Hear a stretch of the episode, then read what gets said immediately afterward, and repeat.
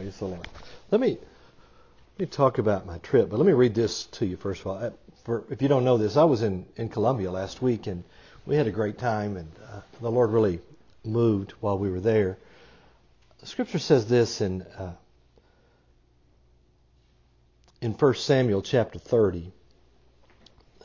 David is speaking, and he says, "But as his part is that goeth down to the battle, so shall his part be that tarrieth by the stuff. They shall part alike." David was saying, he's saying, you know what? Whether you go fight or you stay by the stuff, everybody gets the same reward. And I just want to tell you how much I appreciate you partnering with me and in this endeavor. And I want you to know that you receive the same reward that I receive. We all get to share in that reward. Whether you prayed or whether you gave financially, whatever, I just want you to know this is something that we did, not something that I did. Just so you know. I believe that God honors partnership, and the Apostle Paul talked a lot about partnership in his epistles and how the churches partnered with him. And he talked about the blessing of God that came on people who partnered with him in the preaching of the gospel. That's why it's so important for us to give to missions, to give to those who are preaching the gospel. It's so important for us to be a part of that. It's important for us to pray and understand just the partnership and how valuable that is. So first of all, let me just say thank you. Whatever reward I get in heaven, we're going to be standing there together. Amen. All right, we're going to be right there together, and that's the important part about partnership. Sometimes we forget, you know, what it's all about. We went down to Colombia. It depends on who you listen to, even there, whether you call it Medellín or Medellín, because truly when I took Spanish it was pronounced Medellín, but some people pronounce it Medellín. And so it just depends on who you are. Medellín was at one time the drug capital of the world. I mean, the drug cartels there ruled the city. They were in charge. Some of the pastors that I visited with were hitmen or drug cartel people. Got paid $1 a life that they took. And it was the kidnap capital of the world. It was dangerous to walk the streets, especially if you were from North America. It was very dangerous there. It was the murder capital of the world as well. Today, it's different because the Lord is really moving there. Of course, I've never felt terribly uncomfortable any place I've ever been that I know of, as long as I know that I'm doing what the Lord told me to do. But we got there and got a tour of the city. It's a beautiful city. Medellín is in a valley in the Andes, and it runs north and south primarily. And there's a train system that goes north and south, and then you can take gondolas to the top of the mountains because the people live on the mountainsides. And you can take a gondola up and see the city. It's beautiful. But we went primarily to minister to pastors. The pastors there in Medellín, they were disjointed. They never got together. You know how, you don't know, maybe you don't know this. Pastors are funny people because they feel like they're in competition sometimes. And they feel like that if I let you visit with my people, then you'll steal my people because you might preach better than me. And I think some of you know that Larry Lee used to be pretty close with Larry, and he said people used to always accuse him of stealing sheep, and Larry would always say, you know, I don't ever steal sheep. I just grow grass. He said the sheep just come and eat the grass. But these pastors never got together, and so we had the opportunity to minister to them. Some 50 pastors and their wives from Spirit-filled type churches came together and let us just minister to them. And it was really, really good. They're very sweet people. We had a lot of fun ministering to them. And so when I got there, when I travel overseas, we did go over the Gulf. Well, yeah, I guess we didn't go over the Gulf to get there. But when I travel to a foreign country, I typically will always begin talking about healing. because I know they're not poor people necessarily, but they don't have the advantages that you and I have with health care. And so I typically will always talk about healing to begin with, and that's just, I find that these people are eager to hear the good news that Jesus is the healer. And these were pastors. And, I don't know what they know and what they don't know. I'm thinking, well, they might know as much as I do. They might not. They might know a lot more than I know. But I began by reading this verse of Scripture in Luke chapter 5, where it says, "But so much the more there went out a fame abroad of him," speaking of Jesus, "and great multitudes came together to hear and to be healed of him of their infirmities." The similar verse is in Luke chapter 6. It says they came to hear and be healed of him of their infirmities. They came to Jesus for two reasons: to hear and be healed. Here's the reality. Hearing has a lot to do with being healed. Because faith comes by what? Hearing. They came to hear and be healed. Jesus said, I can really get off my subject here if I'm not careful. He said, "Take heed what you hear. For with what measure you meet withal, it'll be measured to you again." It says that in Mark chapter 5, I believe. What we hear is very important. And Jesus, here it says they came to hear and be healed. And so I began to teach them about healing because the Lord told me before I got there that that they just needed healing in lots of areas. And then I read to them from that same chapter that Jesus, it says that he was teaching and there were Pharisees and doctors of the law sitting by. This is like two verses later. It says, "Which were come out of every town of Galilee and Judea and Jerusalem, and the power of the Lord was present to heal them." That's a pretty powerful verse, don't you think? I mean, they're there. The power of the Lord was present to heal them, the doctors and the lawyers. The power of the Lord was present to heal them. They didn't even believe in Jesus. I mean, in fact, they were there to find reason to accuse Jesus, but the power of the Lord was present to heal them. Now, this is the story where they lower the young man through the roof. You remember that story where they went to the side of the building, lowered him down, and Jesus looks at the boy, or I say boy, he could be a grown man, I'm not sure. But Jesus says to him, it says, "Your sins are forgiven you." And they all got mad. The power of the Lord was present to heal them. Jesus says to this guy that was lowered down, that was a paralytic, he said, "Your sins are forgiven you." And they just got indignant. They said, "Who can forgive sins but God alone?" And Jesus knew what they were thinking. And he says, "Why reason ye in your hearts?" He said, "Whether is easier to say, 'Thy sins be forgiven thee,' or say, 'Rise up and walk'? But that you may know the Son of Man hath power on earth to forgive sins," he said to the sick of the palsy, "I say to you, arise, take up your couch, and go into your house." And immediately he rose up before them. Now, I said this to them because what I wanted to get to was this passage of Scripture. Which is easier? Not which is harder. Jesus didn't say which is harder. Which is easier? Being forgiven of your sins or being healed of your sickness? Which is easier? In other words, neither is hard. And so that's what I taught on. And then I said, who needs healing in their body, anticipating that about 5 people would stand up. Well, of the 100 that were in the room, about 80 stood up. Because I fully intended to lay hands on the sick ones and pray for those 5 or 6 that would stand up. Well, so they all stood up, or about 80 of them stood up.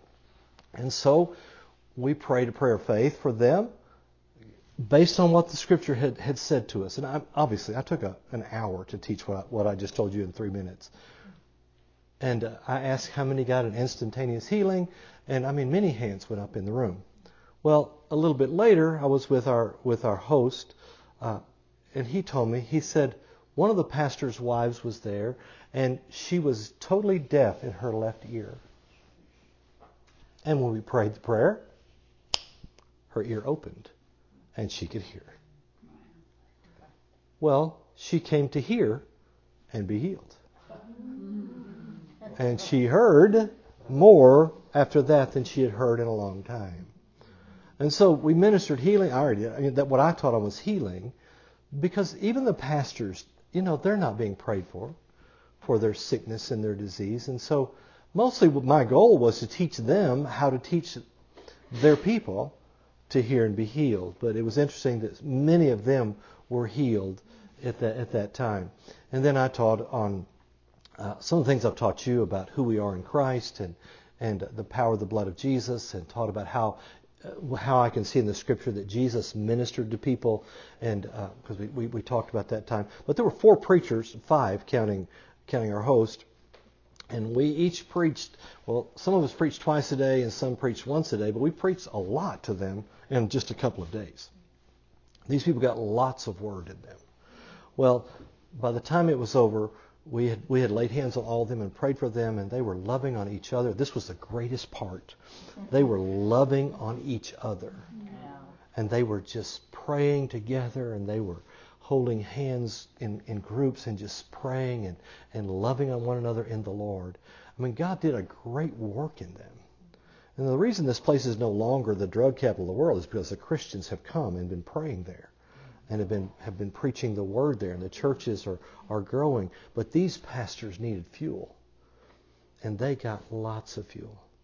Just the word being taught to them where they could receive. And they realized they weren't lone rangers, that there were other pastors just like them. And it was really awesome to see. And toward the end, we were kind of like rock stars before we got finished. I don't know how that worked, but they're all wanting their picture taken with us and different things. And wanting us to sign. We took one of Pastor Sheets' books down there, and they wanted us to sign his book for them. And so I just signed Morris Sheets. No, I didn't. I didn't do that. But they were wanting to do that. And then this lady comes to me, and she was saying something about healing to me. I know enough Spanish to get in trouble, and I can ask almost any question. I can't understand the answers that they give to me, but. She was telling me something about healing her husband, his throat. And I thought she was saying his throat got healed, or his neck, whatever was in his neck, got healed.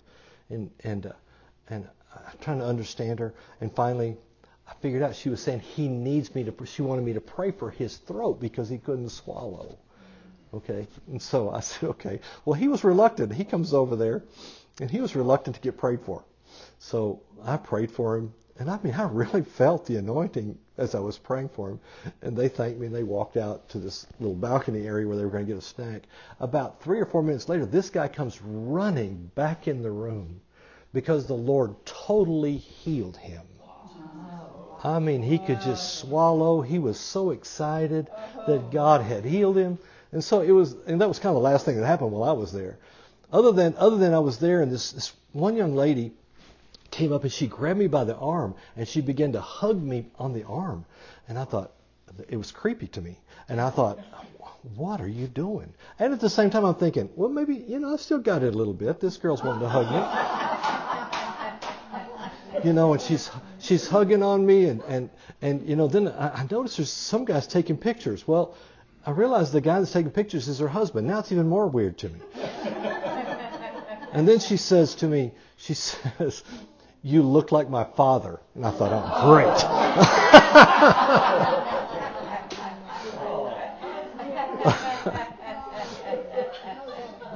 and her father had passed away, and so it meant a lot to her to be able to hug my arm and to get her picture taken with me. So that was a lot of fun. That's right. It was better than, yeah. She was. There we go. Thank you. She was probably only about 20. Well, she was probably 40, so but still, Oh my. Anyway, thank you so much for your support, and I know those pastors appreciate that we were able to go. We actually paid for the conference ourselves. We paid for the facility. We paid obviously to get there. We paid for everything. We did everything for them. We paid for their lunch. We paid for it all. And so as you partnered with me in financially or in prayer or however you partnered, I just want you to know we all get the same reward. Amen. Amen. Amen. Now, let me read you this passage. Obviously, healing is supernatural. I mean, God makes every body, every human body, He makes it with healing already in it. Okay, I mean, if you cut your finger, it heals. Okay, but then sometimes there are things that go on in your body that you need that same healing power, but you need that multiplied many, many times to get rid of the cancer or to take care of whatever it is that's going on in the body, or to heal the bone faster or whatever it may be, to cure the throat or to open an ear. That's the supernatural we're talking about. We need that kind of supernatural. We need to see it not just in Colombia, but we need to see it here. We need to see God move in our lives supernaturally. So the text we've been reading the last several weeks is this one. Jesus said, this is in Mark chapter 9, the man says to Jesus, "But if you can do anything, have pity on us and help us." And Jesus said, "You say to me, if I can do anything, why, all things are possible to him that believes." Jesus and that guy are talking about the supernatural. The fact is that God views us as if we've never sinned. Do you realize that? Well, that's impossible. It is just absolutely impossible to think that God could look at me, God who knows everything, sees everything, understands everything, that He could look at me and say that my sins have been scattered as far as the east is from the west. It's impossible. I can't even fathom that. I mean, I don't know your world or your life, but I know this. I probably don't see you that way. Because not all of you are as bad as I am, but I know some of you are. But when God looks at me, when God looks at you, He looks at us through the blood of Jesus, and He sees us with absolutely no sin. We've been justified.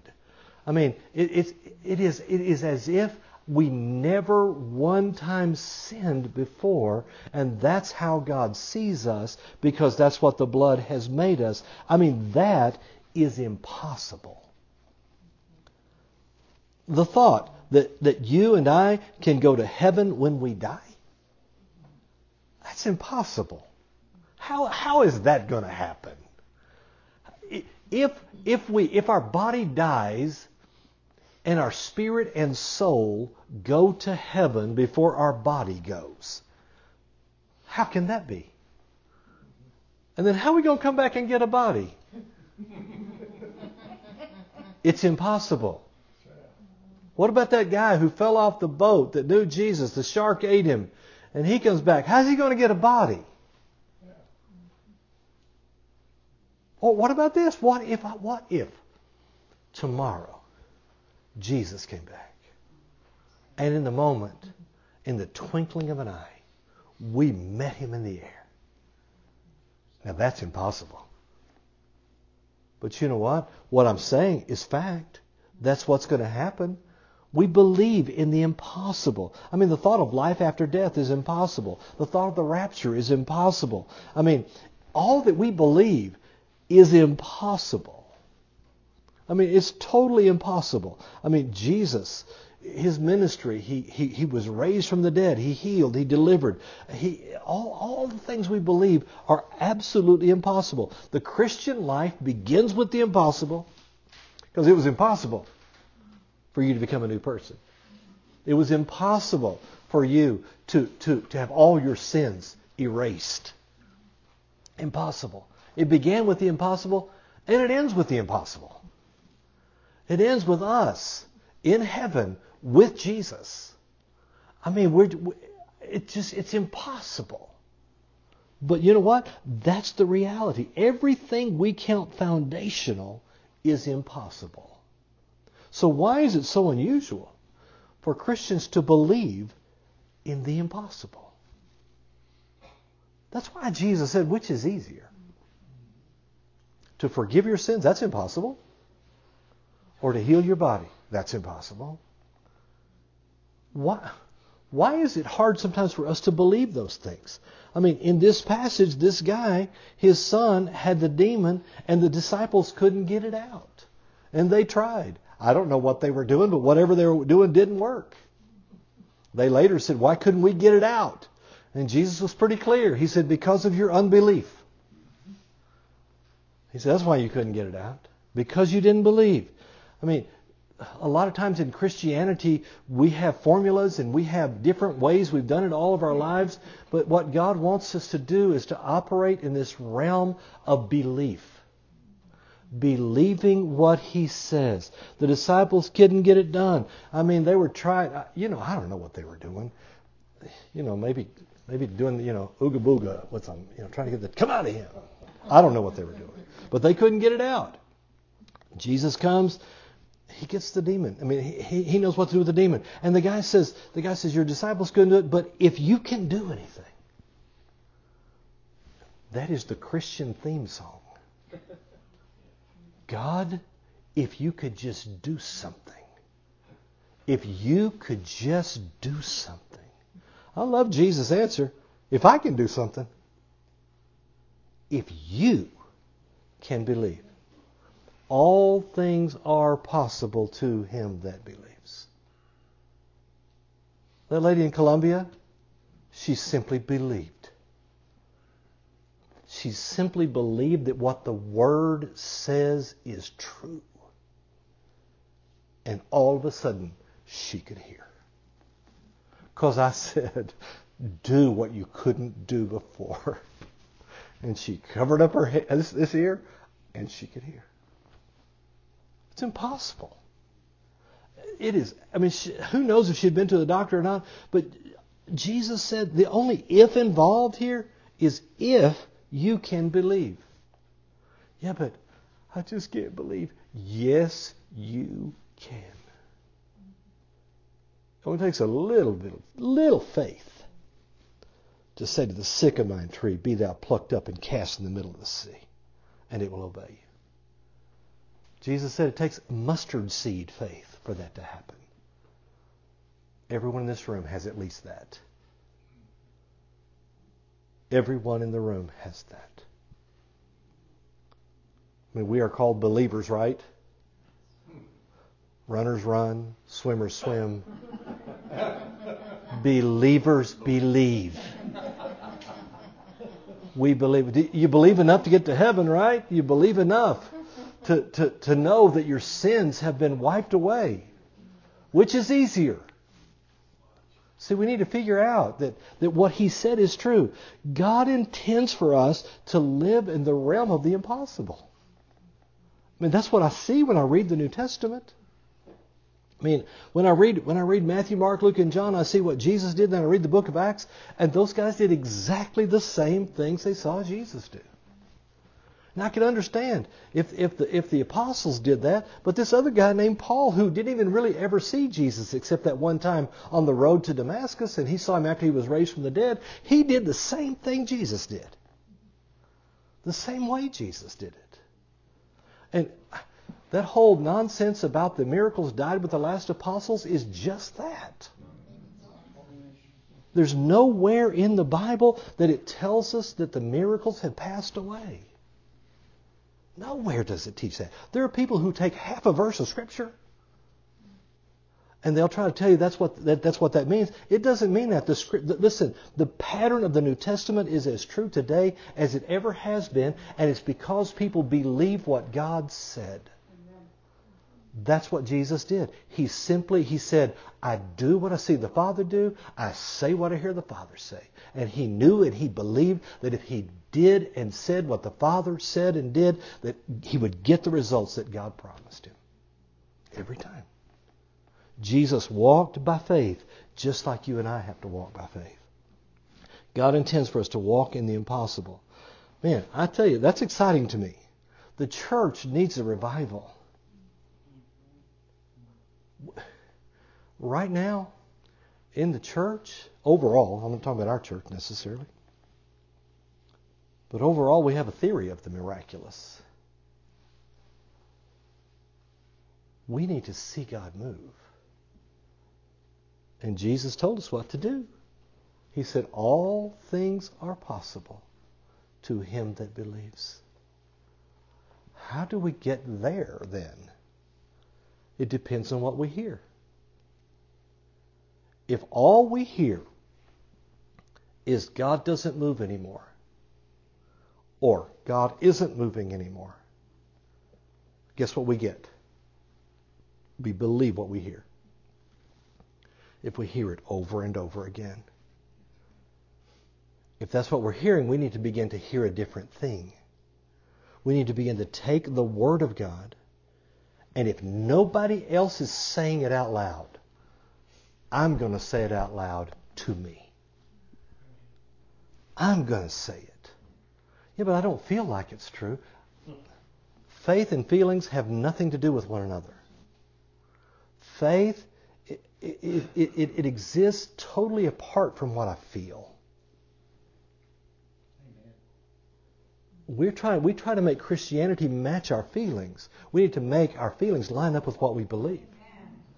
Instead of allowing, I just feel so bad today.